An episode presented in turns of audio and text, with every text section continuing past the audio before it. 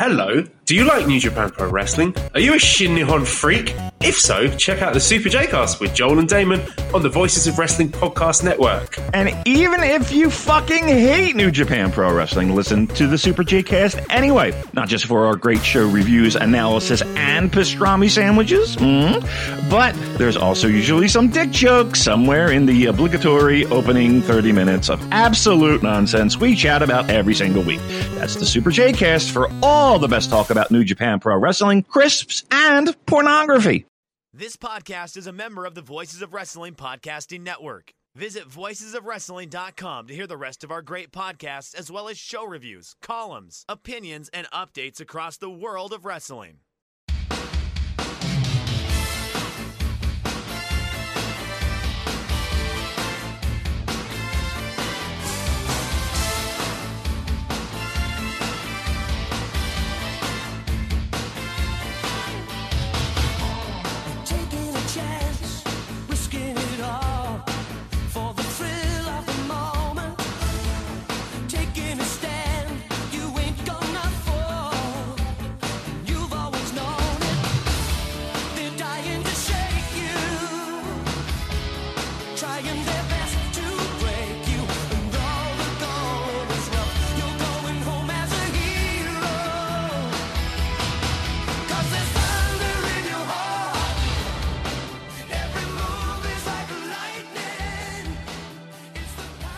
Hey there, Thunder Buddies and travelers down Thunder Road. It's us, Days of Thunder, the WCW Thunder rewatch podcast that you didn't ask for, but we did anyway. Coming to you as part of the Voices of Wrestling podcast network and powered by a large man appears.com. I'm your host, your psycho on Thunder Road, Dave Ryan.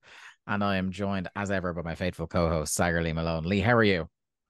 I suppose I'm here to serve a bit of justice. Yeah, damn right. One of the I, I thought about making a theme of the next few months uh, of Days of Thunder being like the four harbingers of the WCW apocalypse. okay. um where we have uh like imminent signs that we are going like to the, the apocalypse in in my estimation is the arrival of Vince Russo. So in the build up to that we have the arrival of Tank Abbott, hmm Sid Vicious, Yes. Shane Douglas, And Jeffrey Jarrett. and Jeff Jarrett. yeah. They're the harbingers of doom. Um All, Yes. all very blonde men. well, with the exception of Tank. Well, except well, I mean, Tank Tank would go on to do some very strange things in He, WCW. he so. certainly would. He certainly would. Um, yeah, this is like as we'll get to it, as hyped as I was for this particular one of the four. Um, I do know it, it is Well, one of those we're Two of the inching four on the show. Two of the four have it, yeah, have appeared on this show. Um, but the, I am hyped for the arrival of Sid, but it does uh yeah, we we we know that we're just Well, inching. we're, we're into the Sid Vicious era. This this is what what we've been waiting for. We're now inside, I think. I think it's about three months WCW time before it all goes to hell in a handbasket. Um, but Mm. there were like not to burst the bubble uh and skip to the end straight away, but uh this is one of those shows where I'm like, if you asked me, was Vince Russo booking at this point? Yes. All signs would point to yes. Mm-hmm. And it is a feather in the cap for anybody who accurately points out and doesn't forget their history that like this thing was careening off a cliff long before they went to to Vincent Russo and Ed Ferrara. Yeah, it, it's like one of those things that kind of gets lost in history is that no matter who was in charge, whether you want to say it was Nash, whether you want to say it was Bischoff, so whoever the fuck was booking at this point, Hmm. things weren't good. And Great American Bash was a bad show. Oh, this could be the worst pay per view we've done in God, It- probably ever on. It on- might it, in terms of like I was looking at so what I'm going to do for the pay-per-views going forward is I'm actually going to like as we get to the match I'm going to go through the, the the observer star rating for it um and just copying and pasting these star ratings into my notes I'm like there this is there is one match on this show. It will not surprise you which one. That's three and a half stars. Hmm. that is comfortably the highest rated match on the show. There is one dud and two negative one star matches on this. It's funny not not to bring us straight away to like modern wrestling, but just like compare that to like a a current episode of like Dynamite. Yeah.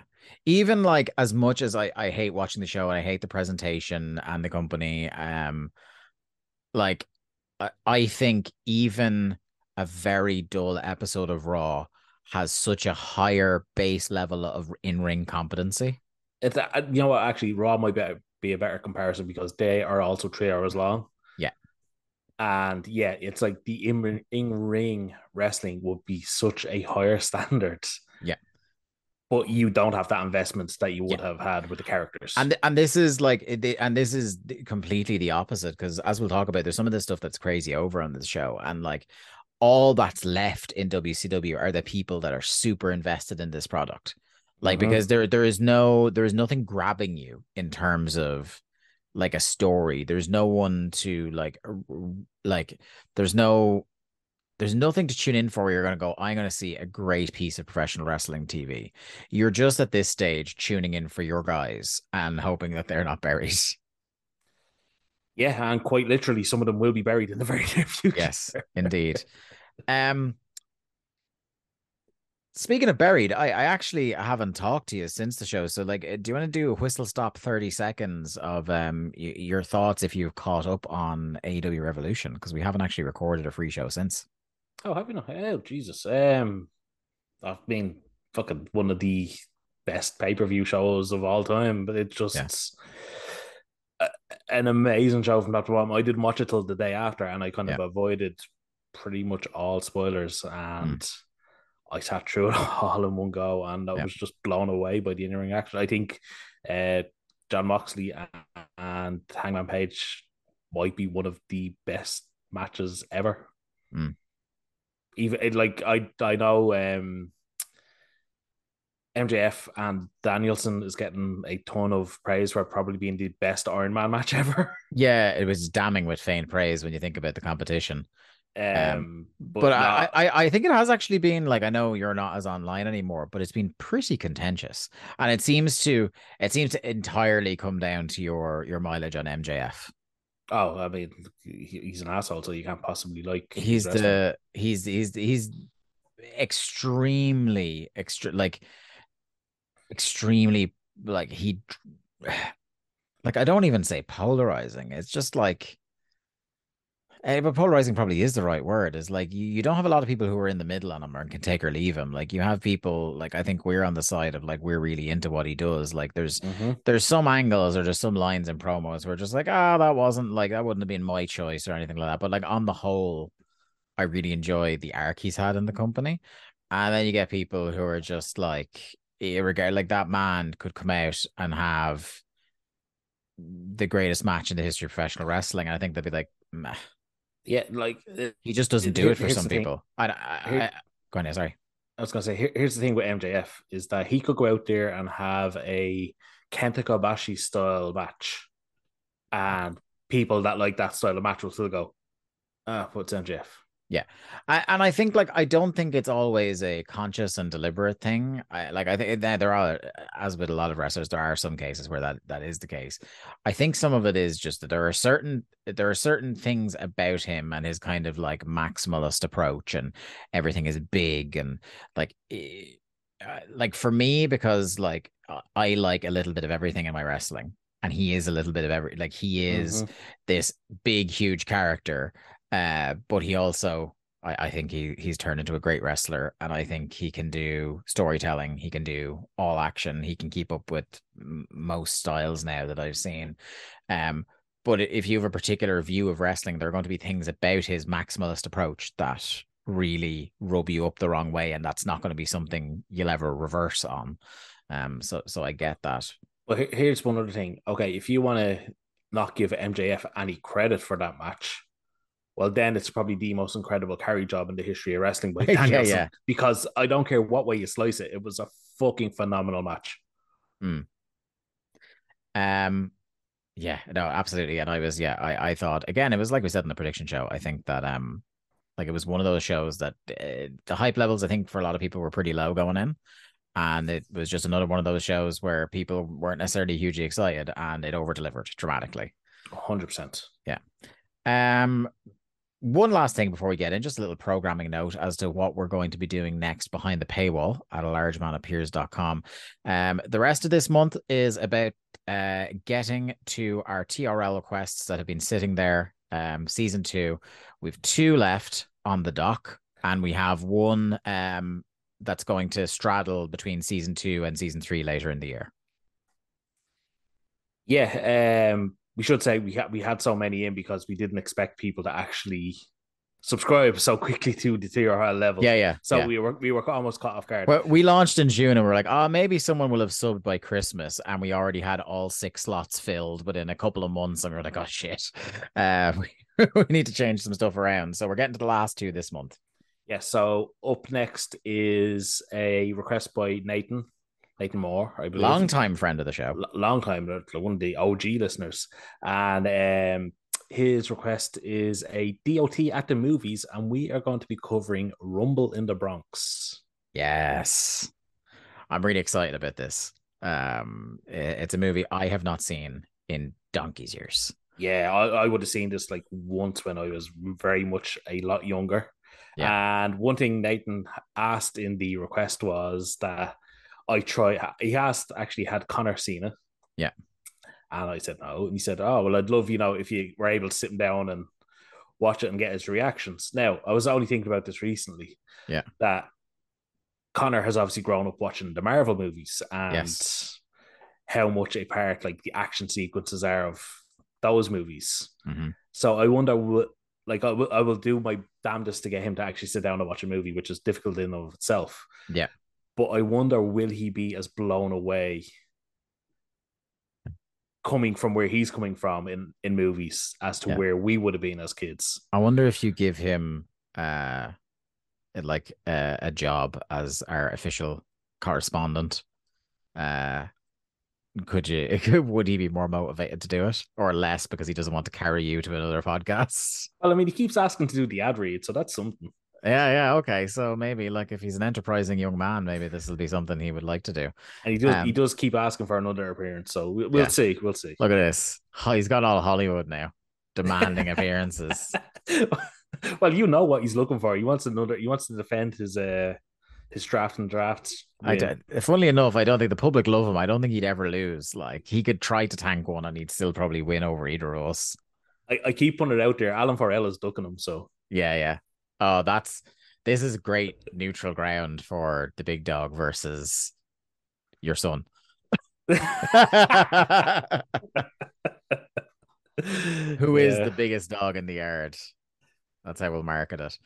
Um, so yeah, we have that show, Rumble in the Bronx, and then we're moving on to uh, our good friend, Sue Williams. Uh, yes, shout out Sue, uh, who has you thought last time that we talked about this that he we were doing Backlash 08. Oh, were you wrong? oh, so wrong. Um, do you know what? I really need to start writing down what these shows are doing. Is- if anybody can't tell, Lee is the point man on our episode scheduling for TRL. I need to get better at this. Yeah, yeah. Between for- this and the the Aaron doing the Aaron wrong show debacle. A show that we definitely didn't do twice. Yeah, I don't know what anyone's talking about. um, but yeah, so up, up after that, then will be um Backlash 02. And Yep. let me tell you, we just looked up the card for that show. It's a doozy. It is a doozy, my friend. Um, yeah, we'll be doing that, and then uh, a good friend of the show, uh, Mark Buckledy, uh, Monkey Buckles, Mhm. uh, from the uh, Mostly Matches podcast. Uh, he has a a little bit of a different take on TRL. Um, for Well, his Wouldn't be like Mark to have a different take on things. no, um, so he's go that's going to be his. I've been thinking about maybe making that the debut of season three, or maybe its own standalone episode because it was originally a season of six episodes for season two. So Mm. it'll either be a kind of mid-season special uh, in a little while, or it'll be like the kickoff to season one. It depends on like if people so if people start queuing up when I reopen the slots straight away, then we'll we'll do Mark sooner rather than later. Um, but we'll we'll see how that goes. Um, also, I just want to shout out the last one we did. because the last time we we talked on the the free shows, we hadn't recorded our last TRL, which was our friend Chris Damasceno's request, which was the WMAC Masters season one, episodes one to three, and I think that's one of the best podcasts we ever recorded. Definitely one of the most fun. I mean, Yeah. yeah, you'll ha- you'll have to go to uh, patreon.com forward slash WCW Thunderpod to listen to it. But yeah, no, we had an absolute blast talking about Yeah. the madness that is WMAC Masters. Yeah. So only five euro you can get a month on there, uh, and you'll catch the the two TRLs that are about to come out, the one that has, and somewhere in the region of thirty odd other premium podcasts we've done, uh, something crazy like that. Like it's been at least two a month plus all the live streams plus the Mhm. solo audios and things like that. Like it's a it's a hefty amount of audio now at this stage we can stand by as, as a as a body of work for the last year. So get on, join us there, and um, we are very much tempted to continue reviewing WMAC Masters as a Patreon mini series as well. So if you remember WMAC Masters when you were a kid, uh, now is the time to subscribe and show us that you want more WMAC podcasting. Um, you want to see us complete the Dragon Belt uh, and go for the Dragon Star. Um, right, let's get into it. We've been holding off long enough. This bad, bad show. This is Great American Bash 1999, coming to you from Baltimore, Maryland. Um, 13th of June 1999, 185,000 buys. Um, so like you know, by today's standards, absolutely insane. But um, it's not like an you know a top show of the year level of buys, but there's still a fair amount of people willing to whack down hard-earned money for WCW in spite of everything. I mean, when you consider what the, the TV shows were probably still getting around, what, 3 million? Yeah. So it's it's, like Yeah, you're conver- talking the, the conversion rate there ain't too good. You're talking about 2.3 million we've been doing for Thunder lately, but I think Nitro is still up around the 3 million mark. Yeah. So um yeah, it's it's not a great conversion rate, but it's still it's not you know, it's not nothing in Don't terms of buys. yeah, yeah. And especially we're going through a time like um where you know Scott Hall's not on TV at the moment, Bret's not on TV at the moment. Goldberg is off filming Universal Soldier, which I I went online and did confirm. Uh I was like, where has he because he literally just He dropped just off the face of the fucking yeah, earth. yeah. Um so yeah, he's filming Universal Soldier too, and you know what that means. No, Yeah, it's on our time. It's on our uh, it's on our schedule when it comes out. I know, I know. Um, so we're gonna have to watch that. I've never seen it uh, except for that one clip they would always show on Nobody has ever seen it. I, that one clip of Goldberg spearing into an elevator shaft. Um, I have seen, but other than that, no. I yeah, this will be my first. I haven't even seen the original Universal Sh- Soldier, which I don't know how sacrilege that is in terms of the '90s action movie canon. yeah, Um, I've never seen it, so I'm not. I'm not, I'm not going to give a shit. But then again, I'm not a movie guy, so I actually do have a little note here that I meant to get to um as part of Grab Bag Radio this month. So I, I kind of said Hmm. as a mea culpa, I would answer this last question uh on the air on a normal podcast. And it comes from uh, a young man named Garrett Kidney. oh no. Uh and he he asked um if you could have uh, a psych odyssey level le- uh, sorry, Psych Odyssey level detailed fly on the wall documentary. So, Psych Odyssey, for the uninitiated, Double Fine, the video game um, studio, put out a 32 hour long or 32 part, 22 hour long documentary about the making of Psychonauts 2 that they called Psych Odyssey. So, it was like followed a seven year grueling development cycle of one game. So, uh, Garrett is asking if you could have that level of detailed fly on the wall documentary for any period in wrestling history, which would you choose? oh fuck. Like, I, Hmm. f- I feel like one of the hackneyed answers is like Jim Crockett Promotions mid to late 80s. yeah. I think you're seeing, I th- think of the shit you're seeing backstage. Yeah, but it's also the 80s, so think the Hmm. shit you're seeing backstage. Yeah, it's true. Uh, similarly, but stuff you like, you literally couldn't broadcast if uh, if all the urban legends are to be believed. Uh, ECW from barely legal Mhm. to shutdown.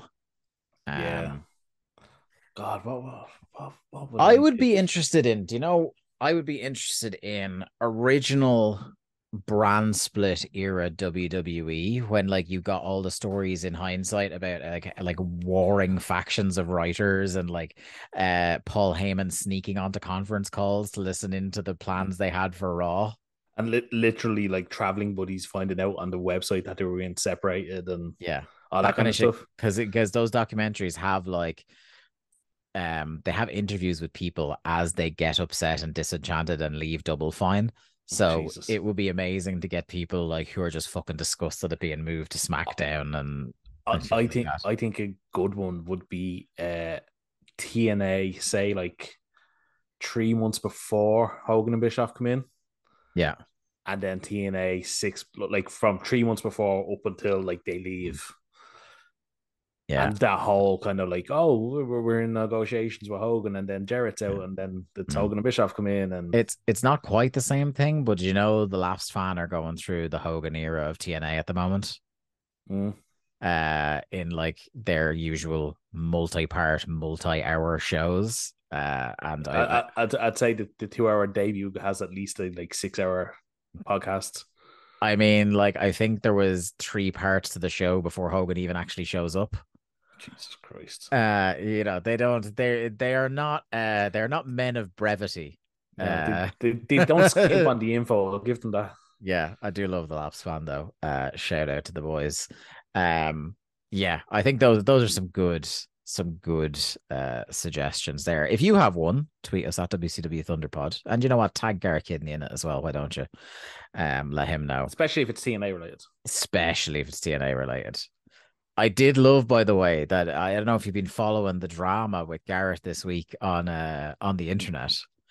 But, uh, Gar- Garrett's Gar- drama on the internet. Garrett, Garrett got called out by the Deadlock Pod, uh, saying that no. he saying that he was sitting on the footage of El Generico's dark matches in TNA, uh, and I DM'd him. I was like, "Hey, you got called out, son."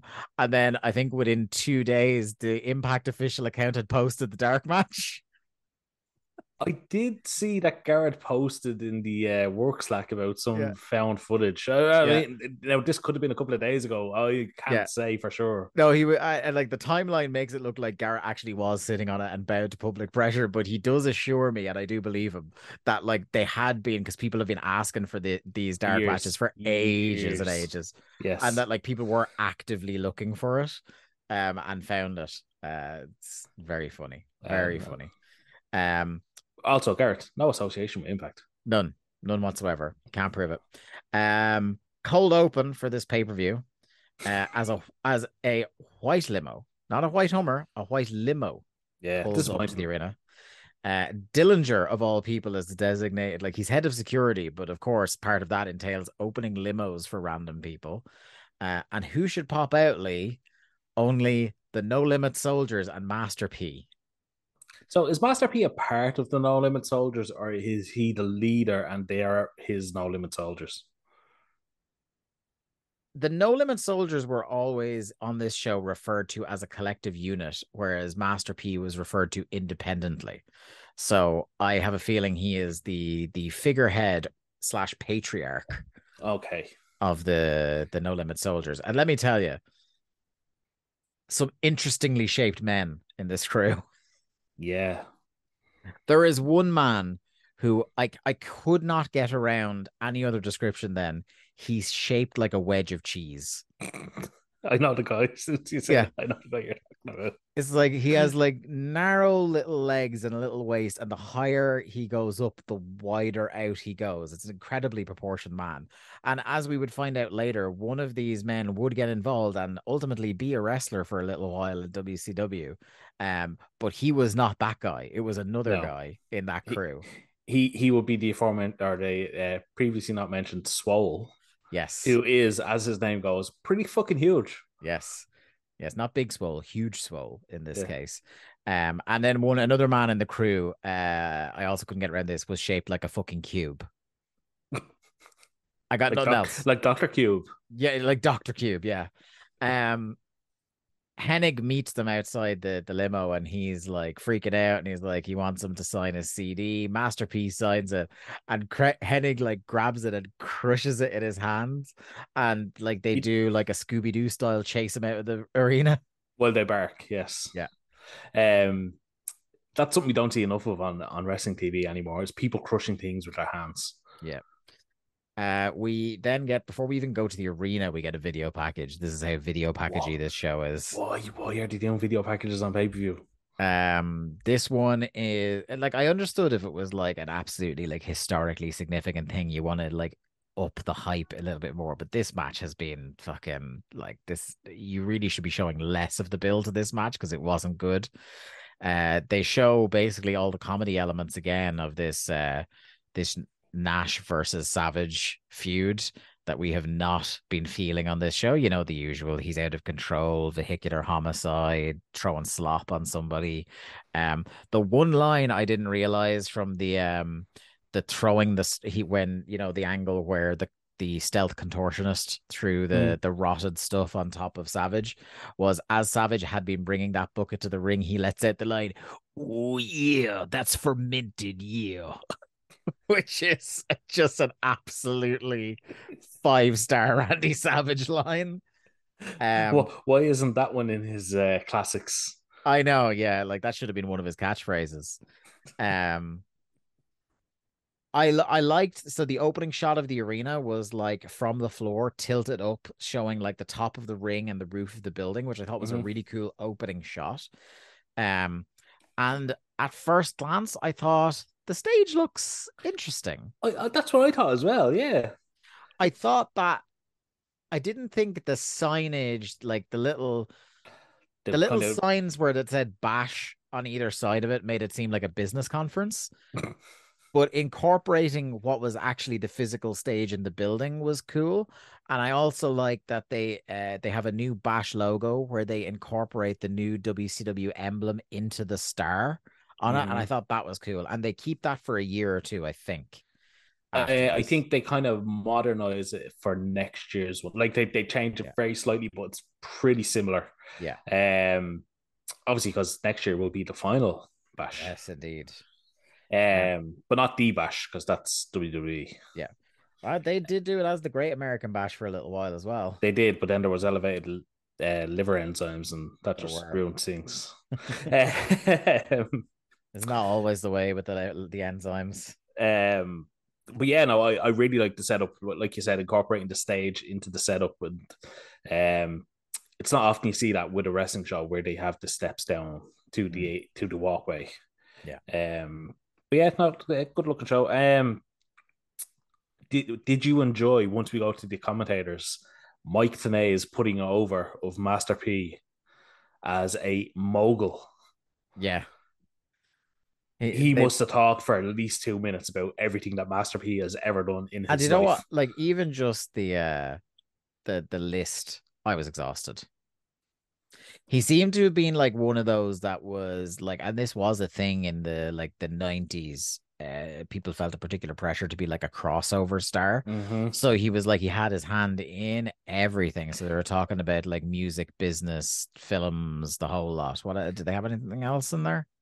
Uh, it's just like Did he own a a, a, chain of uh pretzel Lo- wagons? la- laundromats, Yeah. fucking just like everything that the man had ever done. It felt like he insisted as part of whatever this contract he had was to read out his whole resume. e- yeah, every time he was on screen, they had to read out his entire fucking history. Yeah. Um, God, it was fucking tiresome. Like, They did- it did- I I did. They should have just left it at like the Tenay's opening line of saying that was that Master P is the most diversified artist of our time, which I thought was like a cool line. Mhm. But then like going into the like you're doing a job interview with the man, listing through his experience, I think nah. Uh, Brain says he's not going to be sa- uh, surprised if Randy Savage walks out tonight as a champion. He's out of control. Have you heard? Uh, they do. uh, I like the idea of this, but I think they could have done it a lot quicker of doing uh, a little video package to run down the whole card. And I think if you do this right, you make it nice and snappy. It should make it redundant for you to have to do any more video packages on the show because this would be the one. And now we can just go to the action. That is not Mm. what they did here. No, Uh, they they they ran down the entire card and then um yeah, later on we will still get more video packages. In particular, I loved when they did the couple of seconds showing the hardcore match that would be our opener. You hear Tony describe uh, Hack and Brian Knobbs as those two wacky hardcore guys. Yeah. Tony is still not fully on board with the whole hardcore stuff yet. To- Tony is uh, week on week going massively overboard away from this company as quickly as he can, mentally speaking. Anyway, I, I Um, will say he's still into chastity, so there's always that. Like I will say, who can blame him? Um, but yes, that is that is also true. Speaking of which, our opening contest, Hardcore Hack with Chastity versus Brian Knobbs. I was not excited for this, and I became rapidly less excited by the time the bell rang. Uh, we talked at the opening of the show about how you would swear Vince Russo was already booking this. In between the time the show started and this match started, the stipulation changed twice, Yeah. It's a candlestick match. but it wasn't until Penzer said it was. Because Okay, so was it a hardcore match initially? It was just a hardcore match. That's all it's been billed as on TV, or at least on Thunder, shall we say? They might have been fucking wall to wall talking kendo sticks on Nitro for all we know, but that's the that's the gimmick we got going around here, guys. We just watched Thunder. Okay, so we came in thinking this was a hardcore match. Then it was announced as a kendo stick match. Yeah. And then Brian Knobbs cuts. Uh, I'll, I'll, kind, promo. I'll kindly say it's a promo. Where Yeah. he fucking screams like it's 1982 down the microphone. Yeah. A microphone passes his face as he attempts to say words in a particular order. Actually, can we talk about the fucking state of Brian Knobbs? Yeah, yeah, oh please, tee off, my friend. Go Like, off, it's- King. It's fucking 1999. The man's out there with a bleach blonde mullet, spiked mullet. Yeah. With his fucking nasty boy gear. Hmm. Well, sorry, it's not even nasty boy, it's knockoff nasty boy because it just says nasty.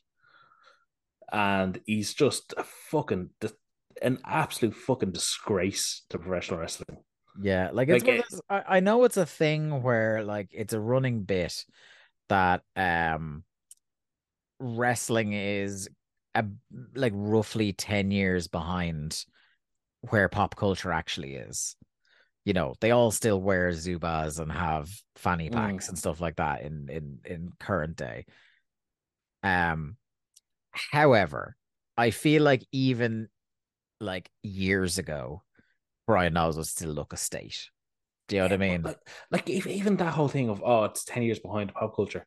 These people still have to live outside of TV. yeah. Like they, like they how do still you have to travel places. how do you walk through life as a Brian Knobbs? And this is a guy who like he pretty much probably still has this style today. Like I know 10 years later when he's When popping he showed up up on TNA. Yeah. Well, in TNA, but also when he's showing up on Hogan Knows Best, like he's he's just Brian Knobbs.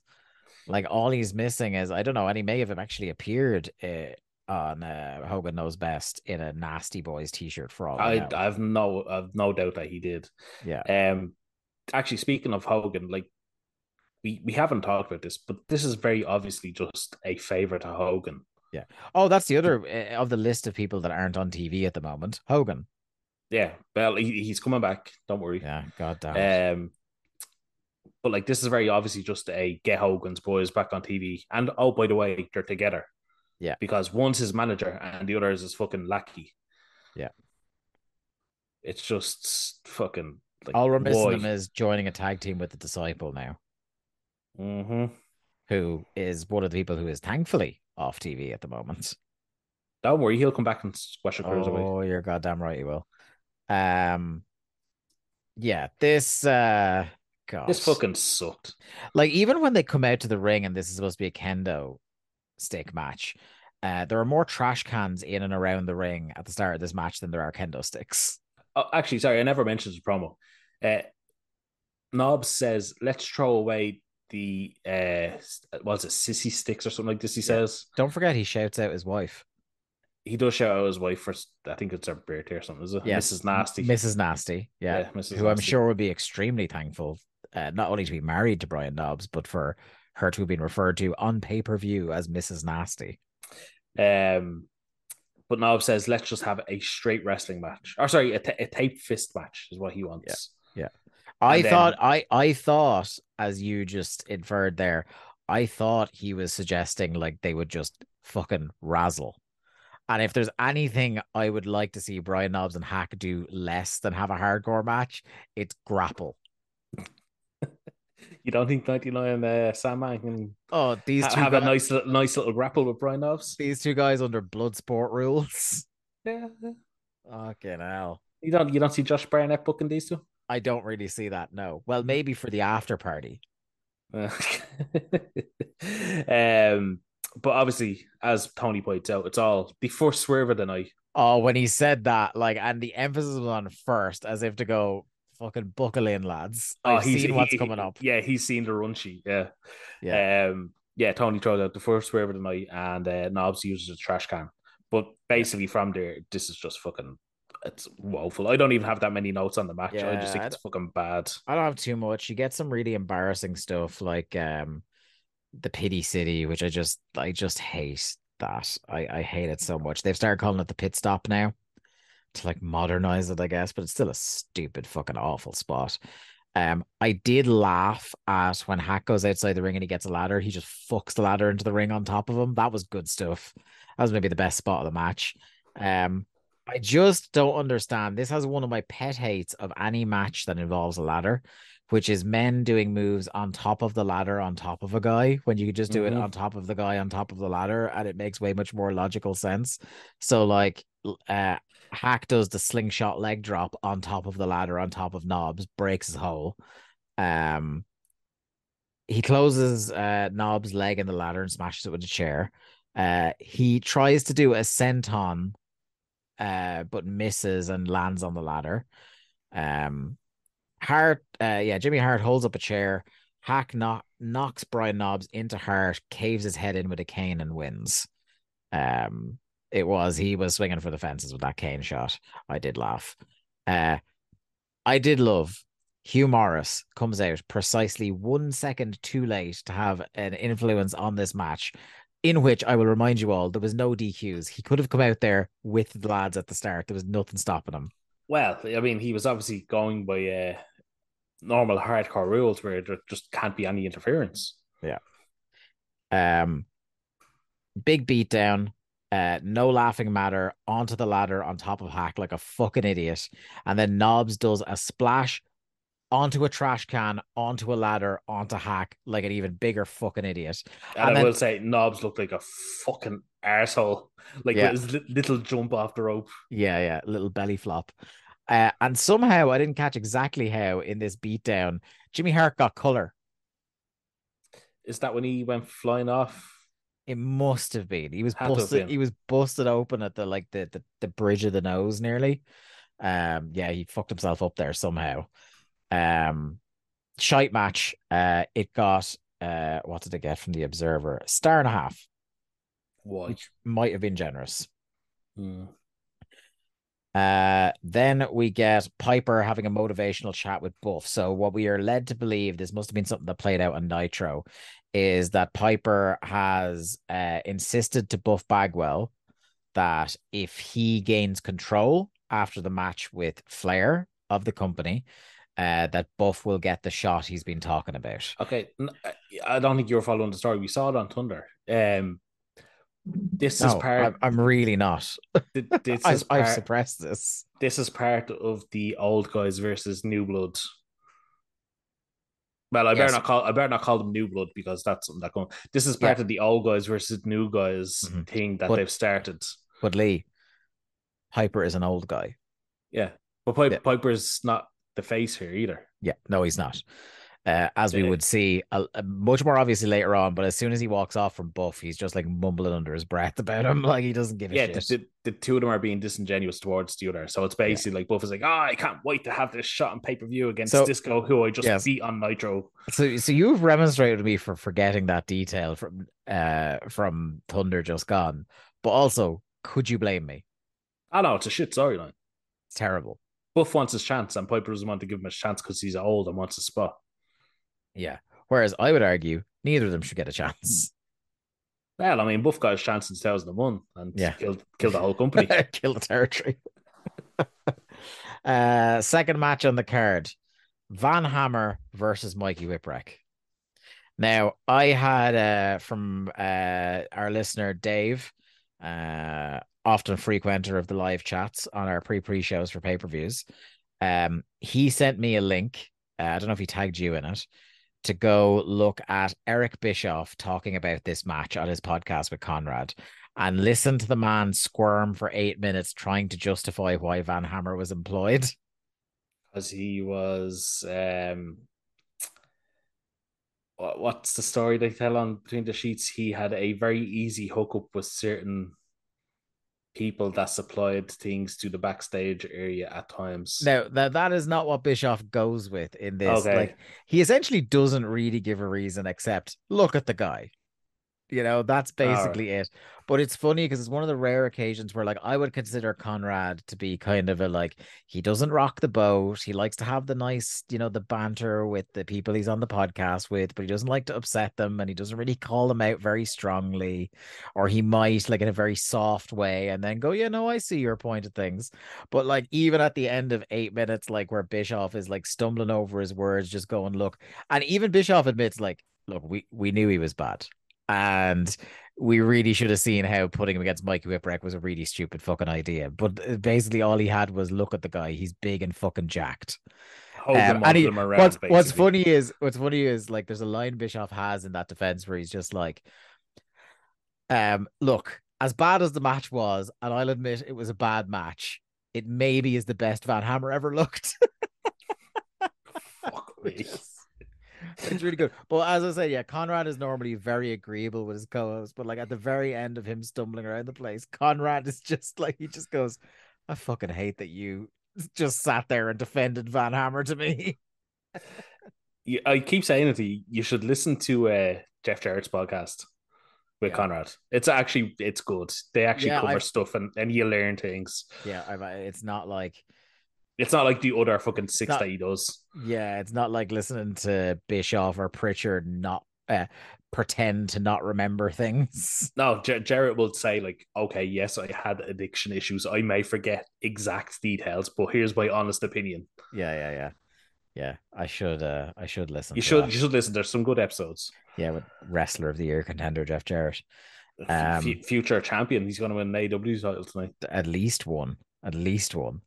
Um, so yeah, Van Hammer has had another makeover, by the way. So he's wearing like what looks like a spare Horace Hogan singlet, and he's got the world's most generic grunge music theme song. Uh, very original. Like what's so funny is that like this is taking place several years after the like the peak, the breakthrough of grunge into the mainstream. What did we just talk about? Wrestling being fucking Yeah, yeah. Do you know what I mean? Like this is like it's so it's awful. Um so uh Mikey keeps trying to lock up with him and fails, and then comment oh the commentary get too obsessed with the idea of burying Mikey Whipwreck for having bad ideas for going for the grapple and failing, and they're so busy trying to come up with jokes about Mikey Whipwreck that they miss that the payoff to this is that he grapples with him a third time and succeeds and starts like hip tossing him and stuff like that. I know. Why why watch the match? Just bury it. Why? Why would you watch the match? Um, this really sucks. I don't Oh, have a lot of notes on this. It was This was really, really bad. Uh, long, long heat segment from Van Hammer. Uh, and even like, it, like if Mikey Whipwreck is known for one thing, it's unbelievably sympathetic selling, Mm-hmm. and he is he is doing his level best here, and he cannot get this guy over No, as there- a there was- threat. There was actual boring chance as well. Yeah, they're like, we don't believe you are a credible top guy. And even if you win this match, that will not change our mind. Is the like, you know, this is a horrible idea for. But also, why should the crowd care about Mikey Whipwreck? Yeah, Yeah, no, they shouldn't because like all he's done, like he hasn't really had much time to shine. He's had like a handful of matches and been like Injured. and been injured. Yeah, yeah. Um, and we're we're closing in on his last appearance for the company, um, Mhm. as well. Um, so he hoofs Whipwreck out and gets on top of the steps. He drops Mikey awkwardly on the rail.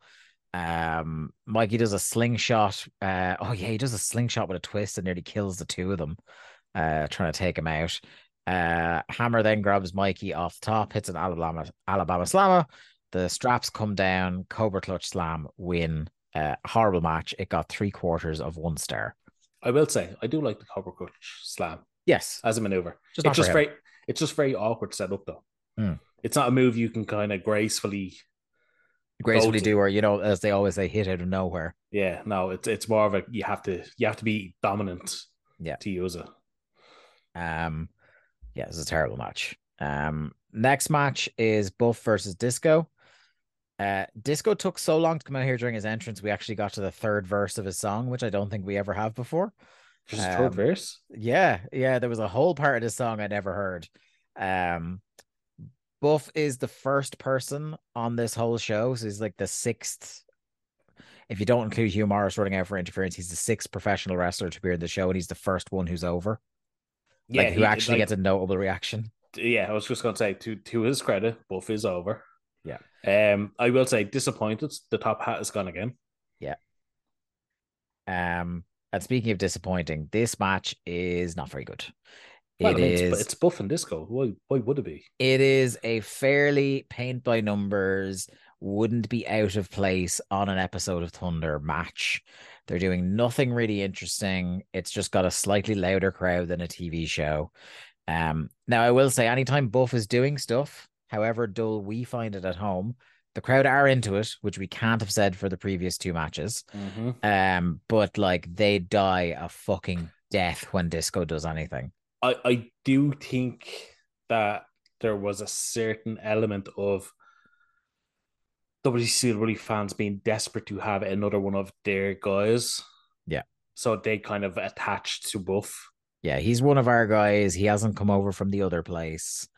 Um, we've been with him for X amount of years. And like there is, you know, like we said, and they're trying to like reboot him. Mhm. Um, that there was a genuine interest and sympathy for him there around the neck injury. yeah, like we, we always said it. Like when he came back from the neck injury, all they had to do was feud him with Scott Steiner. Yeah, Straight in, and that's a feud that will like heat up both guys even more. Mhm. Um, there was a nice quick comeback from Buff though to fire up, and that gets the crowd back to life. And I will say during that segment, Disco is feeding for him very well. Um, Disco eats a 10 punch and then completely wilts out of the corner. Um, Buff goes for a blockbuster, gets crotched, falls outside. Uh, in one of the most, the more you think about it, the less uh, it makes sense. He does a last dance on the floor, which makes like no additional impact on Buff, but would surely uh, Take the bruise, off himself. bruise a tailbone to say the least. Um, Disco wants to take the count out, uh, but Brain makes the very smart point. Uh, like this is the amount of times that we've seen heels try to go for a count out. I can't remember a time where I've heard a commentator make this incredible point of logic where it's like you shouldn't ever try to take the count out because if they beat that count, you've allowed them 10 seconds to recover. Mhm. Whereas you could have just rolled them in at one second and probably pinned them. yeah. I was like, holy shit. Like, why don't why aren't commentators beating you over the head with this? Wrestling Uh, logic. Yeah. Yeah, like it's perfect. It's flawless wrestling logic. Like it's it's it's great stuff. Um, steal that, somebody, please. Um, Disco lifts a, a limp buff up and he's going to hit a deep sigh, Macarena pile driver. Uh, uh, Buff does a back body drop. Buff slugs away at him, uh, hits a back elbow, drop kick, does the Buff strut, gets up top. Uh, I did like this finish though, because he goes up top for the blockbuster and he, lu- he lunges forward. Yeah. Disco shrugs out of the way, thinks he's after getting really smart and ducking Buff, and then turns back around into the blockbuster. That was good. I do you not like that they keep calling it the buff blockbuster. Just call Yeah. it the blockbuster. Blockbuster. It's fine. Uh, we get a rap is crap recap, leading us into the next match, which is the No Limit Soldiers, Konnan and Rey Mysterio Jr. versus the West Texas Rednecks, Bobby Duncum Jr., Big Bob Cum, and Curt Hennig. Um, you really oh, should stop calling him Big Bob Come. I will never stop. Uh, by the way, I should say the Buff versus Disco match got two stars from the Observer, uh, which I think was that's probably the first fair rating. Hmm. I think the other two weren't harsh enough uh, so far. Um, so Hennig has some words for Master P. Um, there's early flurry from the faces, sends both rednecks flying outside. Uh, Hennig talks smack at Master P, and he then gets smacked for it. Um, did you feel that the Master P of it all uh kind of detracted from the match because no one really gave a shit about the actual match? They just wanted to see Master P do stuff or show up on screen again. Um, I was actually going to make that point. Do you remember when Konnan and Rey Mysterio were probably the second or third hottest act on the show? Yeah, wasn't Because that long of- ago. I was just going to say because it wasn't that long ago. And like Um, there's still definitely people love them, but I think like it is they, they are second fiddle to Master P at this point. and it is a bit of a worry that like the company feels the need to um in the hobby, it's not easy being a fan of ripping packs or repacks. We hype ourselves up thinking "Ah, maybe I can pull a Ken Griffey Jr. rookie card, but with zero transparency on available cards and hit rates, it's all just a shot in the dark. Until now. Introducing slab packs from arenaclub.com, the only repack that provides real value, a complete view of all possible cards, and clear hit rates for each one. Now, when I buy slab packs at Arena Club, it finally feels like I know what I'm getting. I was able to open an Arena Club slab pack, and and I'll be honest, it was a lot better than what you normally do. Say you go to a card show and there's a random innocuous brown bag of cards, and yeah, you can open it and look, it's going to be junk. You're you you know what I mean? Like you know what you're probably going to get in those. Maybe you find that fun. And sometimes I do. Sometimes I like just opening up cards and saying, "Ah, hey, look at some random cards, or whatever." But if you're really in this game to to find value and find particular cards, it sucks to have to buy these mystery packs and it ends up being you know almost nothing you know nothing of value. Not with arena club. You can display again of all available cards hit rates grading. So you know that when you're opening up the slab pack you are going to get something valuable. You are getting something good. And arena club in addition to having those great slab packs we just talked about is also a marketplace for card collecting buying trading selling displaying all that sort of stuff but those Arena Club slab packs, man, they are revolutionizing the repack game with transparency. After your pulls are revealed, they'll immediately be placed in your vault for safekeeping or trading and selling, and you can have them officially graded by Arena Club as well. So again, sending these things off, it's going to be officially graded by Arena Club, and the Arena Club grading process is accurate, fast, and transparent with full grade rationale provided and explanation of how your card was scored. So whether you're buying, selling, trading, or displaying, Arena Club is the card collecting platform that you have to check out. So right now, I've got a special offer here for Voices of Wrestling Network listeners. You can get 10% off of your first purchase by going to arenaclub.com slash VOWnet. Again, that's arenaclub.com slash VOWnet. Now, that's a crazy offer. That's 10% off a $400 slab pack. $40 off right there. 10% off your first purchase. No matter what that purchase is, 10% off. Again, that's arenaclub.com slash VOWnet. Arenaclub.com slash VOWnet for 10% off your first purchase on Arena Club. And we thank them for sponsoring the Voices of Wrestling Podcast Network. Associate them. associate them to give them the rub when they didn't really need it that long ago. No, like we, we said it, like they took her, they took away Rey's mask, and Rey, for fucking unknown reasons, stayed incredibly over, Hmm. and they just didn't go with him when they should have. Yeah. Yeah, yeah. um it like uh, i don't know like i i'm not into the master p fucking no limit soldier stuff like i've been i've been open about this i don't care for this whole era of ray and conan And you know, people don't often bring up matches from this era as being particularly memorable. So you're you're definitely onto something. Um, I think I feel like this match was not planned out great. Uh, I feel like the heat segment for the the rednecks was too long because the Mhm. crowd completely Dies. loses interest Mhm. and dies in the middle of it, and it takes a good bit to get them back. Um, Rey tries to do a moonsault off the ropes, gets caught. Uh, he does a cool uh Rey in his like little kind of bit of shine. Uh, he does a baseball slide fro- through the back of uh Bobby Duncum Jr. and does an up kick and then hits a tag. Faces run wild. Uh, Hennig mistimes a bump into the seated position to to land himself down for the Bronco Buster, uh, or the Rough Rider, should I say?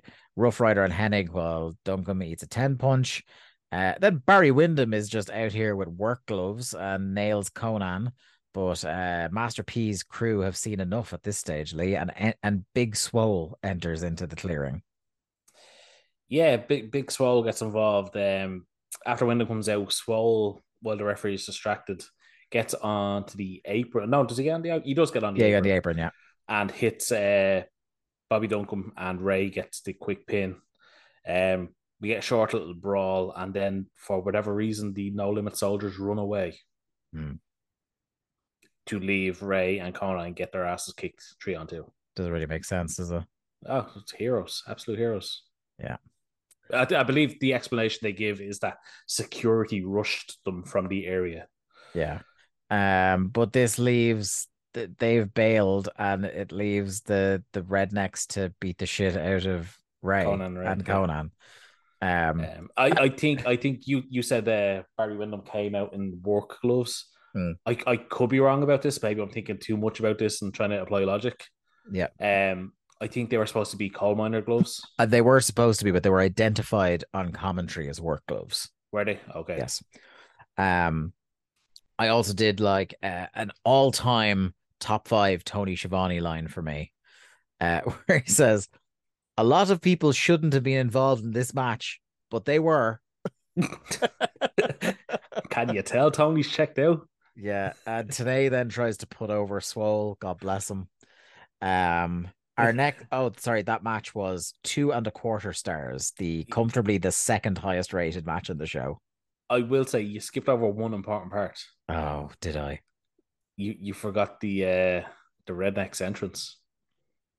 Oh, yes. Uh, they Rap is crap is a thing. rap is crap is now a thing, Yes. and we'll probably get to talk about it on the TV. But uh, ha, ha- are you a big rap? Do you play rap is crap when you're in the car? Sometimes it- in between. it's not American it's not on my males? pl- it's not on my playlist. It- it's not quite to American males uh standard. Okay. But uh, no, uh, I, I won't say I'm a big fan. I, I do enjoy a little bit of rap is crap. Um, actually, actually speak, speaking of Hennig, did you see uh, what uh, Joe Hennig put up on his Twitter? I believe it was. Would you believe, Lee? I don't follow Joe Hennig on Twitter. Well, it turns out that a fourth generation of Hennig is a wrestling champion Oh, really? because Joe's son Blades just won a kind of I don't know if it was a national or state championship or something. Yeah. And his, do you know, do you know what his name is? What? Well, you know, his great grandfather was the Axe, Yeah. and um, Joe himself was the Axeman. Yeah.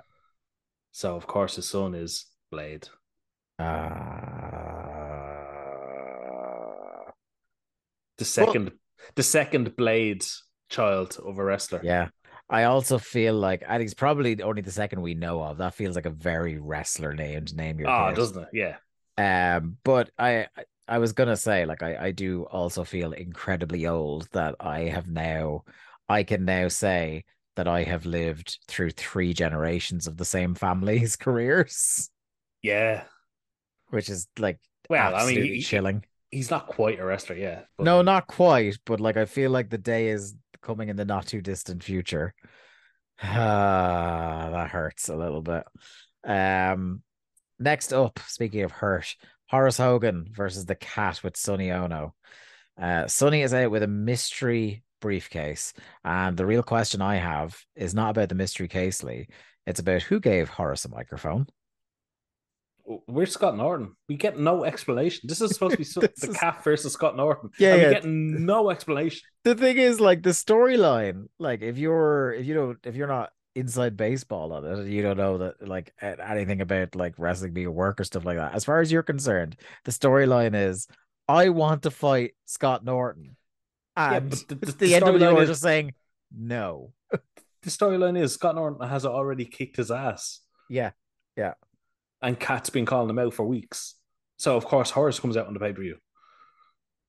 and what's funny is cat tries to use the same logic that norton's using on him where he goes i don't want to face you i already beat you which is like exactly why Scott doesn't want to wrestle. Ah, Un- never un- un- unintentional comedy there. Real bad. And Uh, speaking of real bad, Horace on the microphone. Is Horace a face? Is he supposed to be a face? I don't know. He says, uh, Horace says he's trying to make a comeback, and maybe the most embarrassing three seconds of television I've seen in a long time, where he tries to make a joke where he goes, You can uh, he goes, uh, because Cat says to him he's going to put on his gi and beat him up and then beat everyone in this building up until he can have Scott Norton. And uh, Horace says, You can't even beat yourself up. Does not get a laugh. And then follows that up with, If you know what I mean.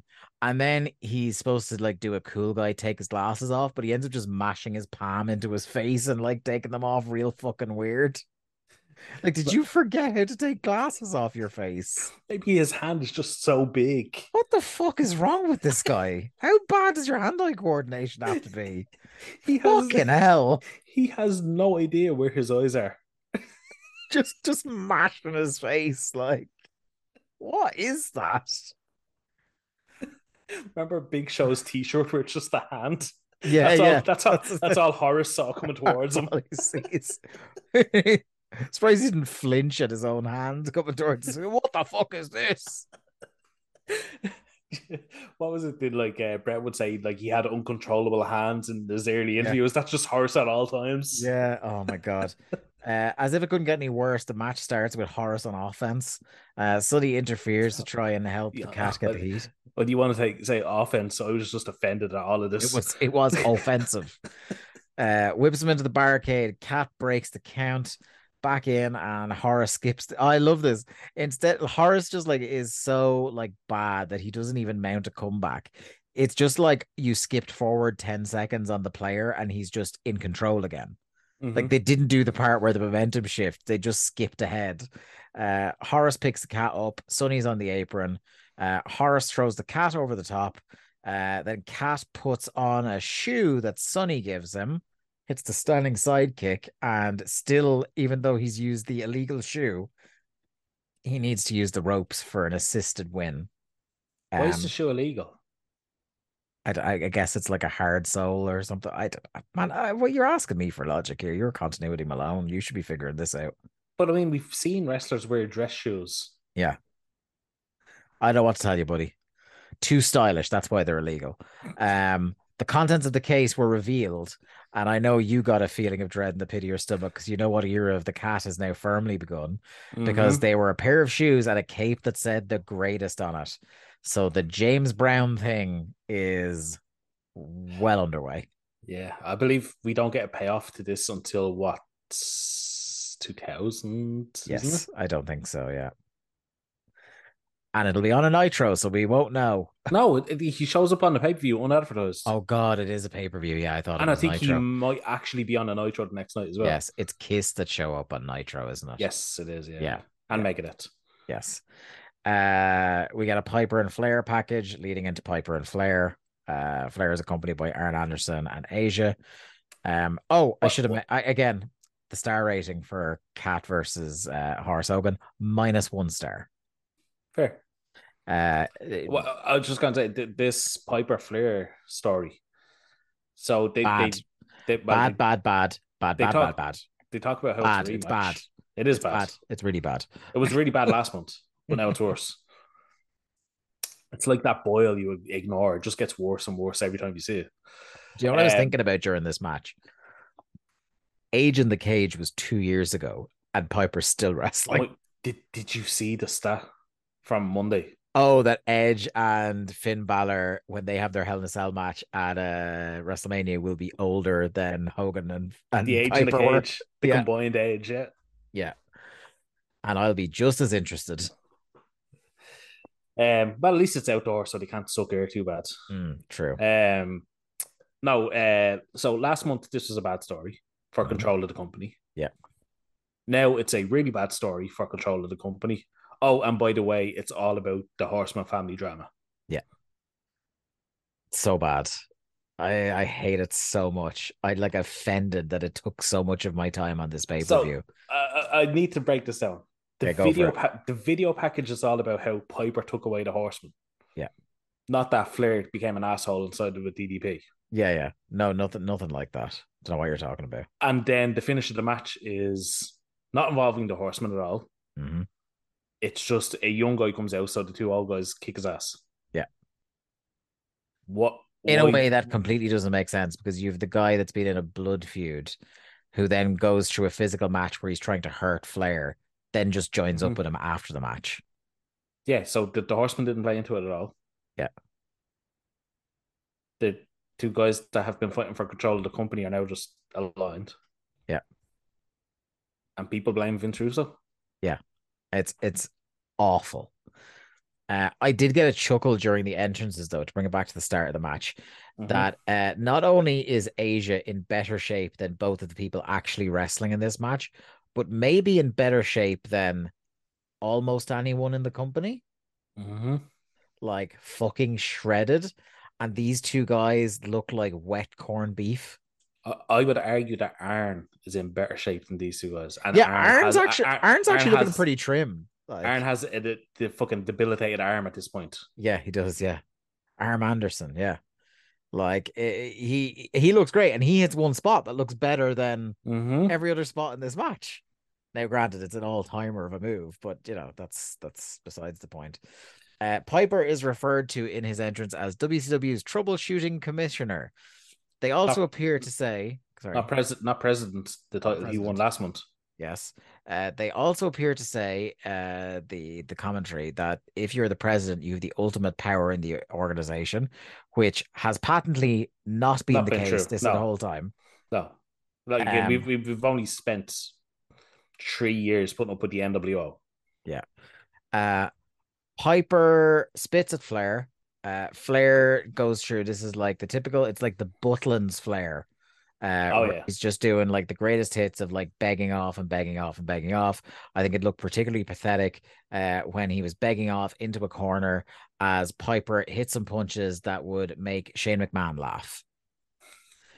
Um, Uh, the- actually, speak, speaking of comparisons to Shane McMahon, on a level like just how wet was Roddy Piper coming out for this oh match? Oh my god, soaked. He was more wet than uh the Rock in a Fast and Furious movie. Honestly. dripping like Yeah. just disgustingly wet. Disgusting. Yes. Um so yes, uh Flair begs off and begs off. Piper bites his head. Flair mule kicks him down low behind Randy Anderson for the heat. Uh Flair throws out Piper. The ref is distracted as Arn lays into Piper on the outside. Um, in a spot that I'm sure the whole world wanted to see in 1999, Piper pulls out Ric Flair's arse uh, and goes for a roll up. Uh, why? Why, God, why? Uh, Double A tries to interfere again, but he gets taken out by Piper. Piper does the slowest and most pathetic sunset flip I've ever seen in my life uh, back into the ring. Piper locks in the sleeper, and he's you can tell how blown up he is. This is the loosest sleeper I've ever seen in my life. Mhm. Um, the ref gets distracted by Arn. Uh, Flair pulls out the nooks and belts Piper.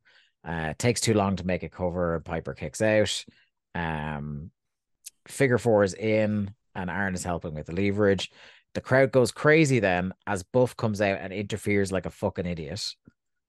Like surely it would be to his benefit. Like even though him and like Piper don't really respect each other, surely it would be to his interest not to have Flair in charge. And he comes out Mhm. and causes a disqualification. Bell rings, and then Piper just randomly hits Buff Bagwell. yeah, Arn Anderson hits a spinebuster, a sick ass spinebuster. great Uh, buster. it's just unbelievable every time out of the gate. Uh, Arn and Flair then hold Buff down while Piper whips him with a strap. I was just like, what the fuck? Where did strap come from? Uh, it was just like, uh, yeah, he just comes into the ring with it. I don't know where he got it. Was it around his his kilt? I don't know. Oh, possibly. Yeah, that, that's a good show. Um, Um, yeah, they just just beat so him fucking down. dumb. So dumb. keeps beating him down after Flair leaves. It makes like whatever about the like him turning on Buff, you know, makes a little bit of sense because they've not been seeing eye to eye. But in terms of him joining up with Flair, it makes absolutely no sense. And you could tell by the crowd reaction, no one wanted to see it. Dog shit. What, what I will say is, I'm glad that Flair and Piper won't be wrestling each other anymore Uh, yeah. because, like, uh, look, they're fucking t- two legends and all the greats and whatever, whatever you want to say about them. Um, but like, this was slow, like embarrassing. It was it was do you know what it was? It was I wouldn't even use slow as the word to describe it. I'd say sad. Mm.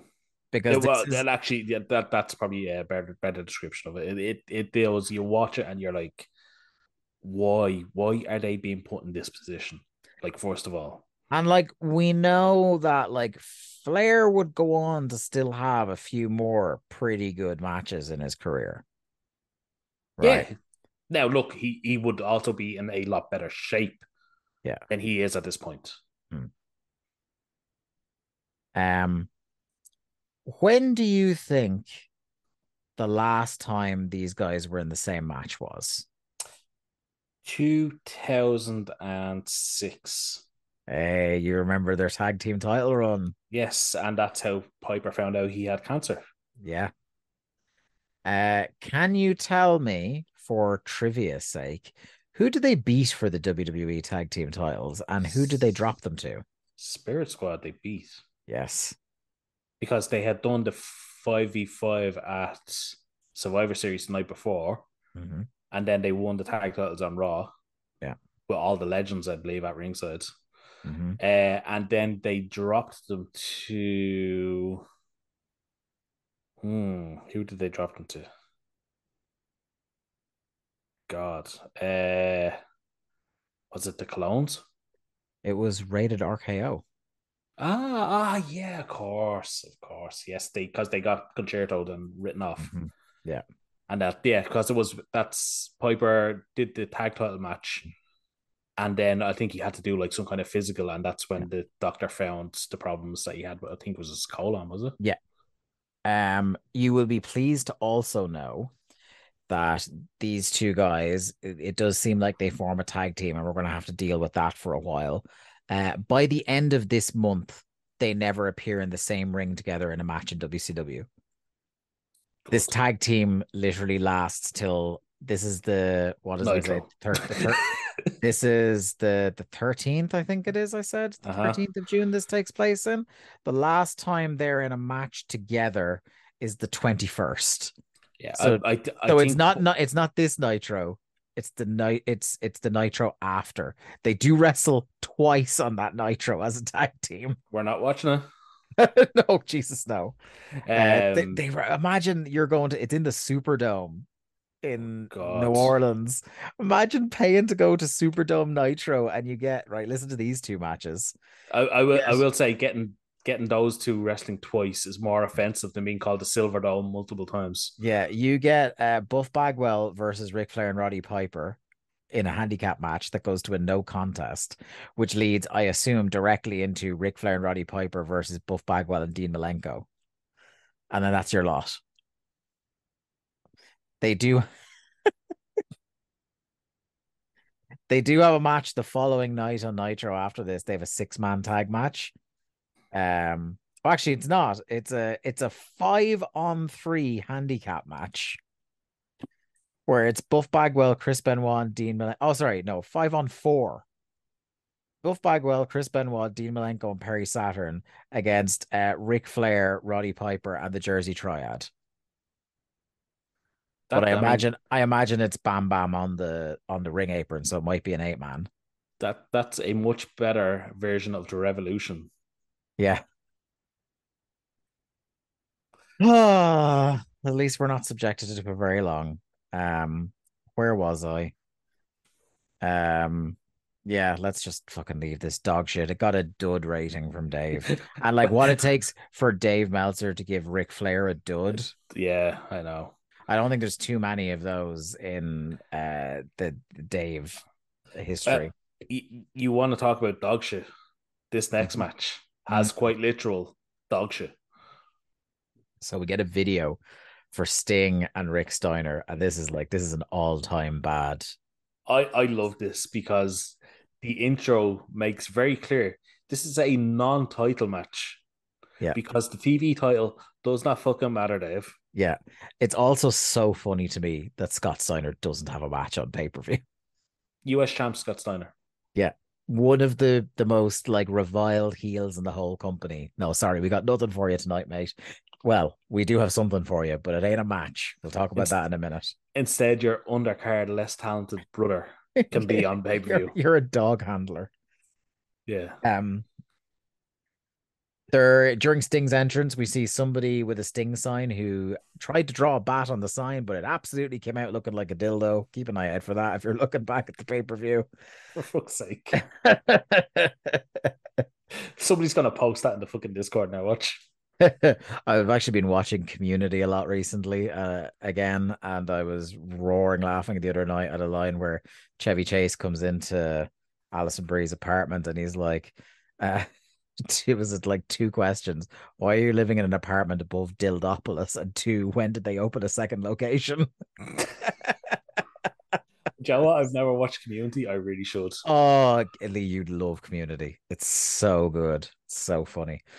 Uh, anyway, uh, big dumb brawl early, uh, raking Sting's eyes over the ropes and such. They go outside. Sting tries to do a splash into the barricade, but he gets nothing but fence. Pile driver on the floor, back in. Big release German from Rick. Uh, does a bit of ground and pound. Uh, I would say Sting's face paint is rubbed off his head in record time in this match Well, well, see, there's a reason for that. because he's literally being rubbed into the mat. Well, that doesn't help the, the matter, but it's also the fact that Sting must have been sharing a locker room with Roddy Piper because he is also incredibly wet coming out. The, just the AC was turned off. His hair is like slicked back, which you don't Yeah. see No. very often with, with Stinger. Um, so I, I'm guessing like that the whole saturation just kind of took away the face paint. the humidity backstage.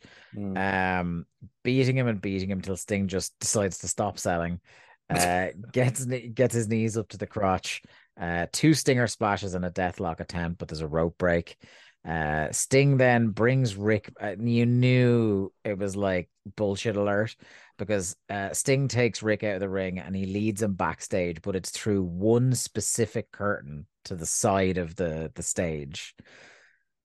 And I knew some some bullshit was up, but I didn't realize how quickly and how bad it would be.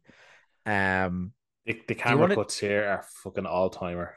do you want to describe what what we saw? Uh, remember Kennel from Hell? Imagine that, but worse. I was just gonna say because this is a lot fucking worse. Mm. Like, uh, so we get the they they fight backstage, and the camera very you very obviously get a cut because they're standing It's, around like this it- is a pre-record, like yeah, clearly. it's like a pre very clearly pre-recorded, and uh, randomly Tank Abbott and Rick Steiner are backstage. Yeah. So Tank gets physically involved while Rick uh, Scott Steiner just stands there looking. Yeah, and then does like weird elaborate hand signal. Yeah. And we see two Dobermans charging at Sting, who now has his arm wrapped. A, a large dog appears. Now, I did actually rewind, like, where did he get the rag from? So, Tank Abbott has a towel around his neck when he attacks Sting. So, I think that's how they tried to logic the towel into proceedings. Oh, get the fuck out of here. Yeah, yeah. Yeah, so so Sting all of a sudden has a towel wrapped around him, um, which is then on his arm, and so one dog is kind of gently licking at his leg, while the other is jumping at his chest. Yeah, and it's funny because it's like they do the spot where it's like, oh my god, he's biting Sting's hand, but you can see this like two inch thick towel wrapped Yeah. around. Like, not a hope. Um, and then we get another cutscene. yeah. As for whatever reason, Scott Steiner is now fifty meters away he teleported. with what I can only imagine is the biggest dog on television, Yeah. uh, which I believe was a large dog appeared. Yeah, it's uh, what what does is a Schiavone screams? Oh my god, that that's a, an Alsatian. Is that he says? Yeah, I think it It's- it's was. yeah. whatever it is, he shouts, and then we we see this dog charging at Sting, And then we get a cutscene to Doug Dellinger and the boys Oh running my down a corridor. I really want someone to take that and either gif it or But like no, Joe, overdub the do- do you know what Baywatch it- theme song. No, do you know what it needs to be? What? Into the DX intro. Oh yes. yes, yes.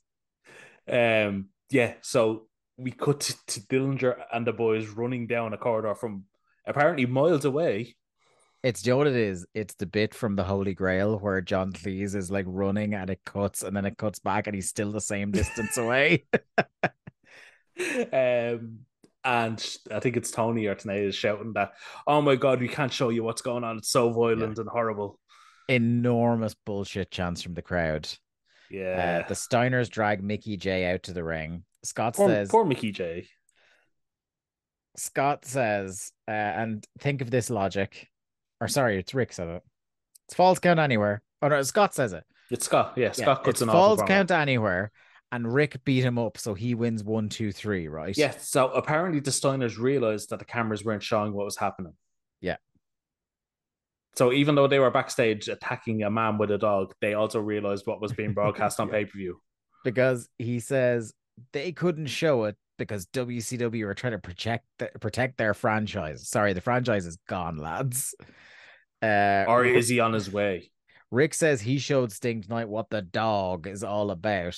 Uh, and I said the promo is as terrible as Scott's fucking This- baseball this- shirt. This promo is fucking awful. The promo is bad. Scott's baseball big pop of hump spray paint shirt is terrible. Um, Scott buried, and this is another thing that I like this era of WCW I hate so much. They bury the company. Mm-hmm. They say WCW sucks, and they can all bow down to the Steiners. And then just to try and get an additional level of booing, Rick calls Baltimore the shittiest town in America, which you know that that cheap heat when you're really desperate. Uh yeah.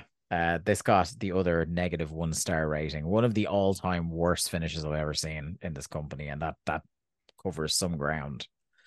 And I, it's going to be topped for worst finish ever very rapidly as we progress through 99 and 2000. Why? Why? I I just don't understand why this isn't talked about more as like No. just awful WCW.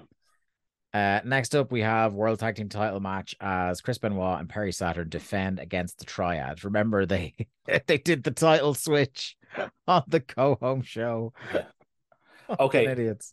I will say, when they laid out the history of the triad in the video package before this, it actually all made sense. What whatever way they chopped it up, I thought they did Yeah. a very good job of kind of I putting together the, the multiple storylines. this is the one part of the show that seems to come for a parallel universe where Great American Bash 99 was good because it had a video package that explained the storyline very clearly. Mm-hmm.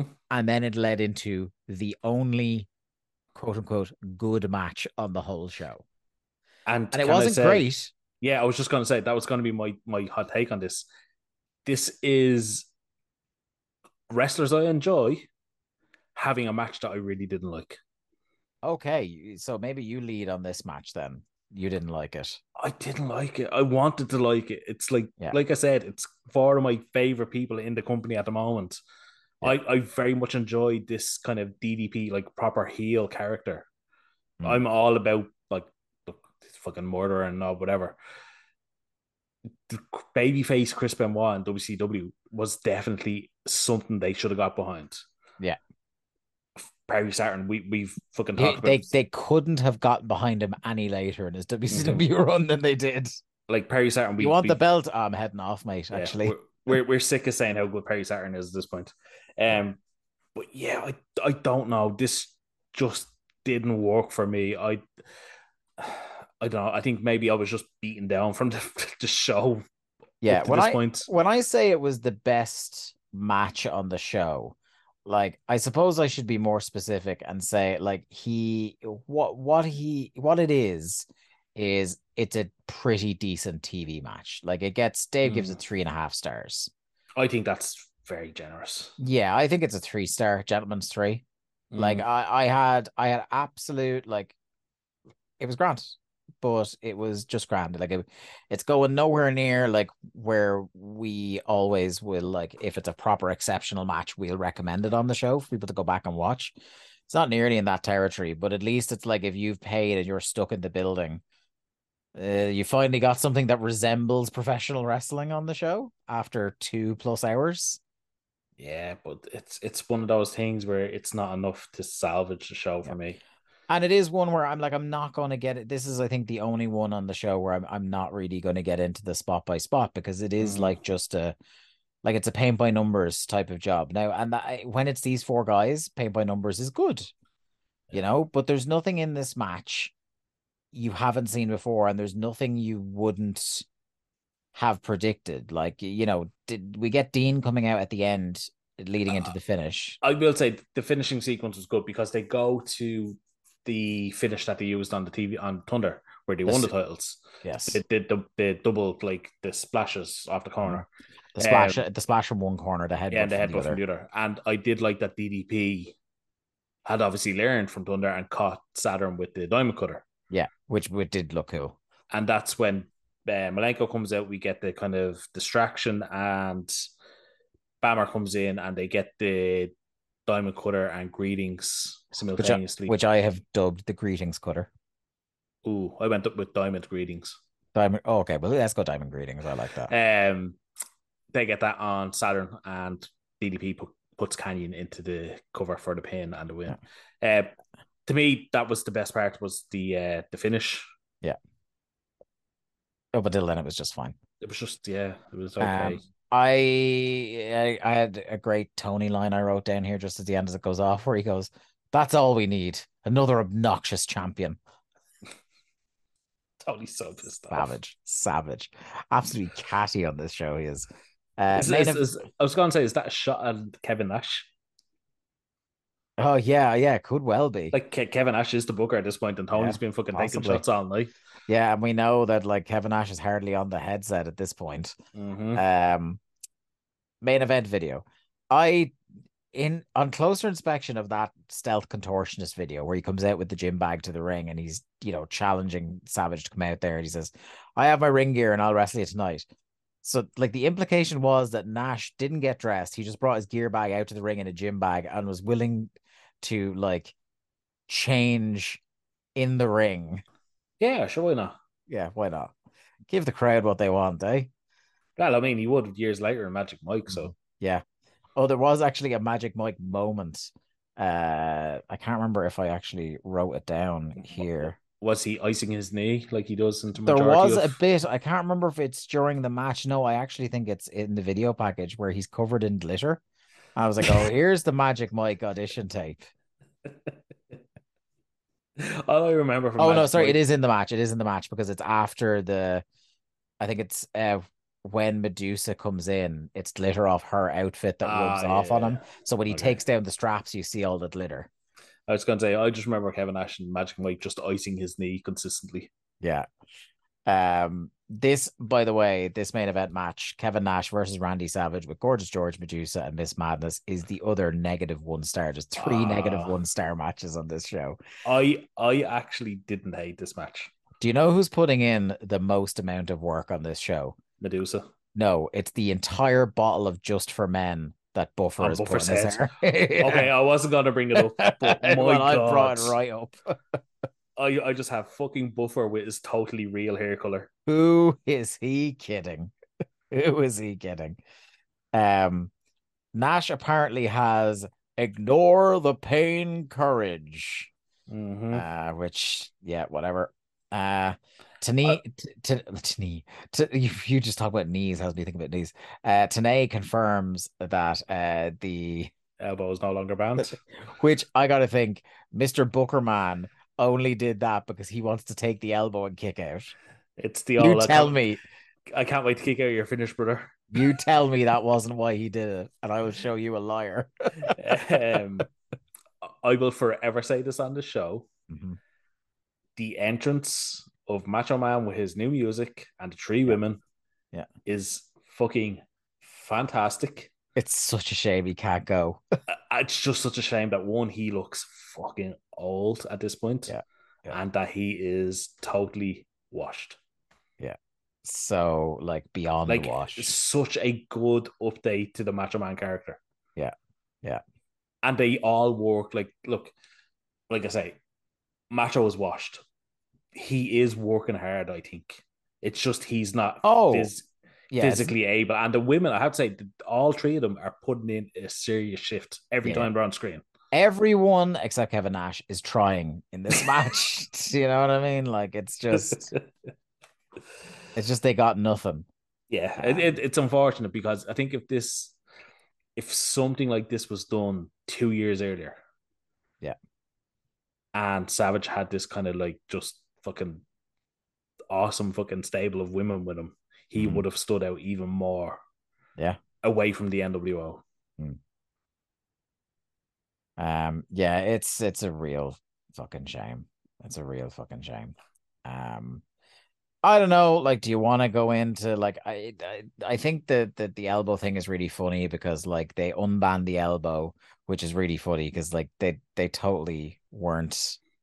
It did it didn't matter. Like he was still No. doing the elbow the entire time. Yeah, yeah, it hadn't mattered in the whole build up. Yeah. Um, I did like that the setup for the elbow though was uh Molly Nora with um, Miss Madness hitting a missile dropkick. Yeah. Again, and that- in, Nash the, in the ball gown. The second time she's done that. And and she then eats a fucking snake eyes later on in the Yeah. ball gown. Like Yeah.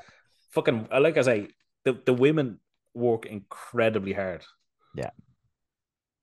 Um, but I like I I'm not really because it, it is like it is just there's the women's bit which is worth like worth mentioning which we have done. There's the Nash comeback which is just the the ultimate in five moves of doom like big boot snake eyes straps down, rah. Yeah, and he doesn't even he doesn't even hit the snake eyes and savage. I don't think Yeah. it's just the one on on Miss Madness. He he swats off the women.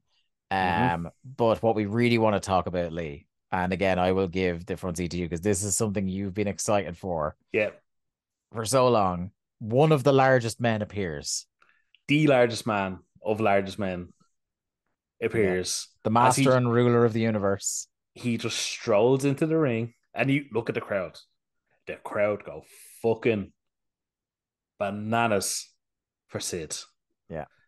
Because I don't care what type of wrestling fan you are. If you don't pop for Sid, you can fuck right off. Yeah. But he's just like Wrestling- he's just a freaky looking individual. Like you've got to react to that.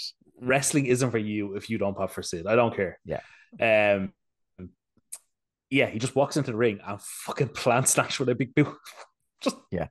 Straight in, big boot. Look, hits him with his two moves. Like Yeah. hits him with the same two moves Nash uses. Big boot power bomb. Like That's what I mean. He doesn't use the choke slam. Oh no, Sid just walks in. Fucking I'm powerbombing you. That's yeah, it. yeah. It's fucking Sid like.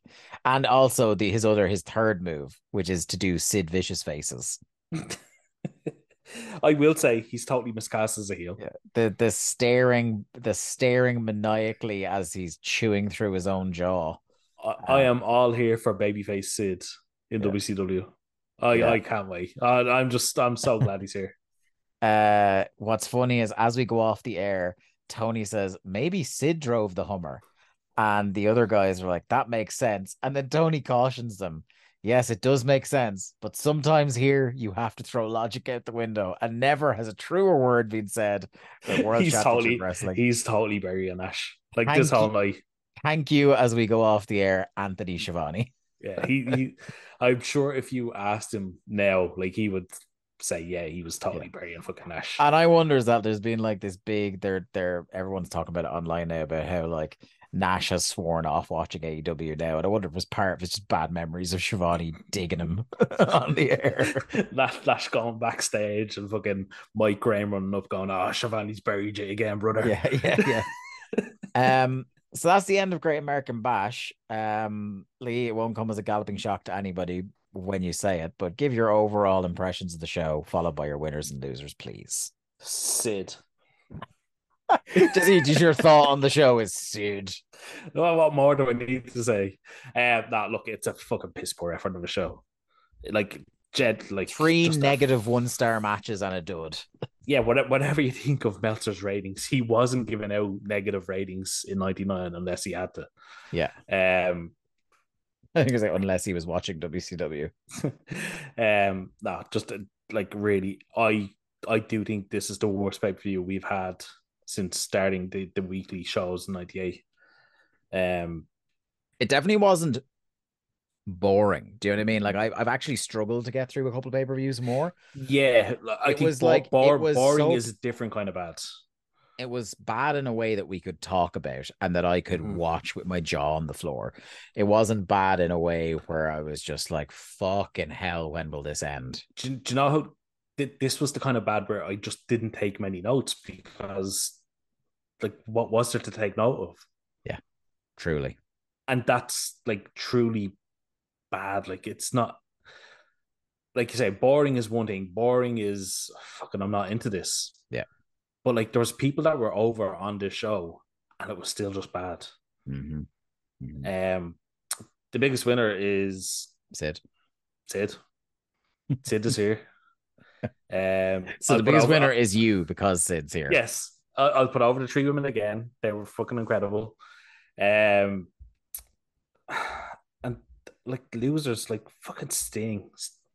Like the man was world champion a month ago. Yeah, he was world champ. Like, th- imagine, imagine putting Sting in a match that gets minus one star.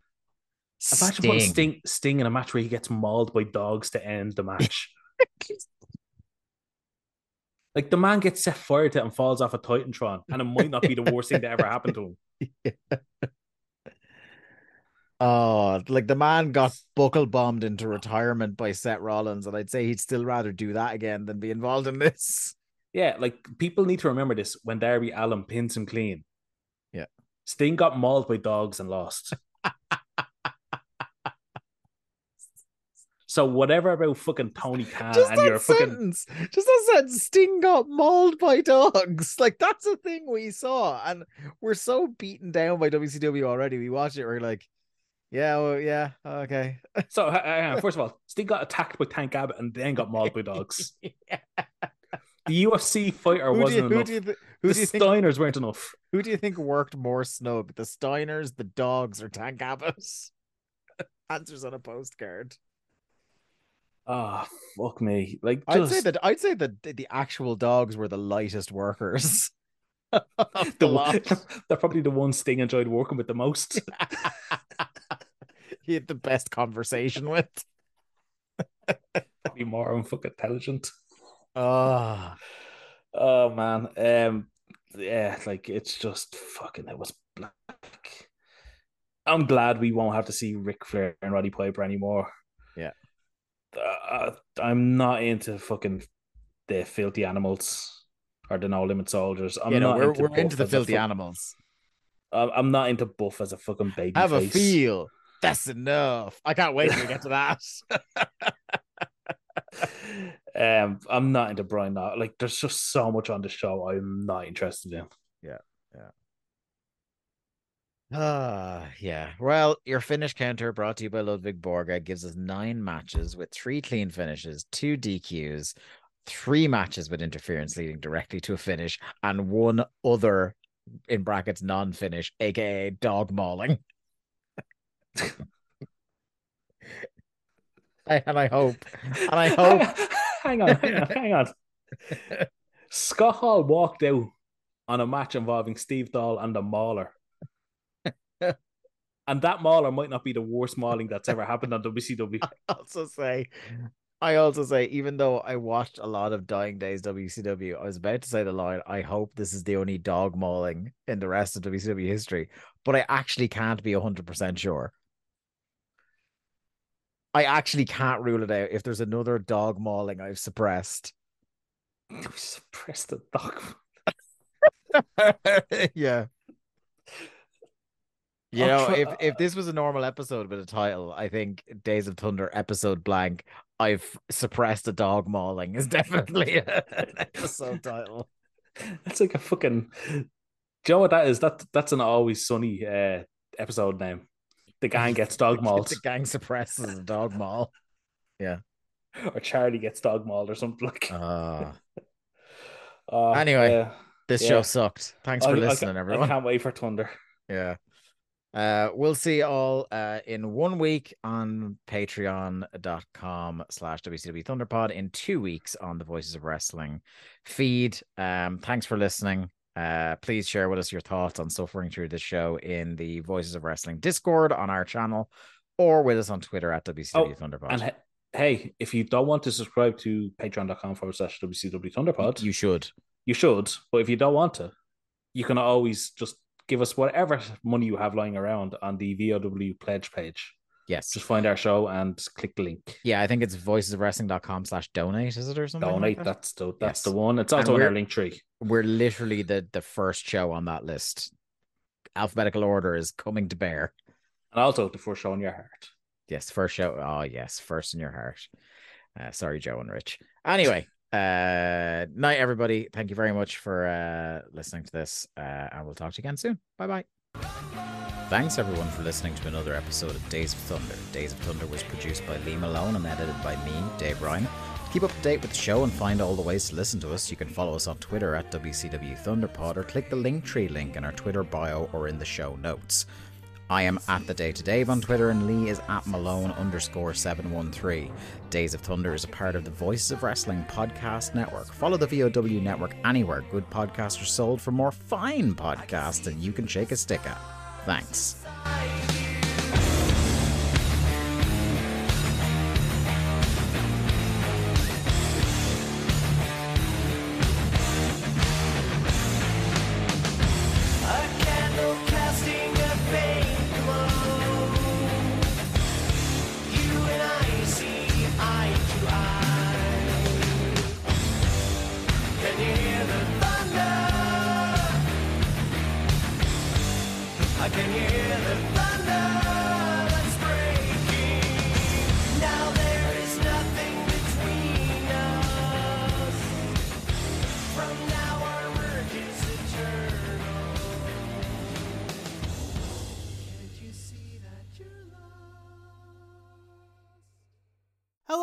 My name's Neil David, and I'm the host of Eurograps Express, the podcast exclusively dedicated to the wrestling of Europe.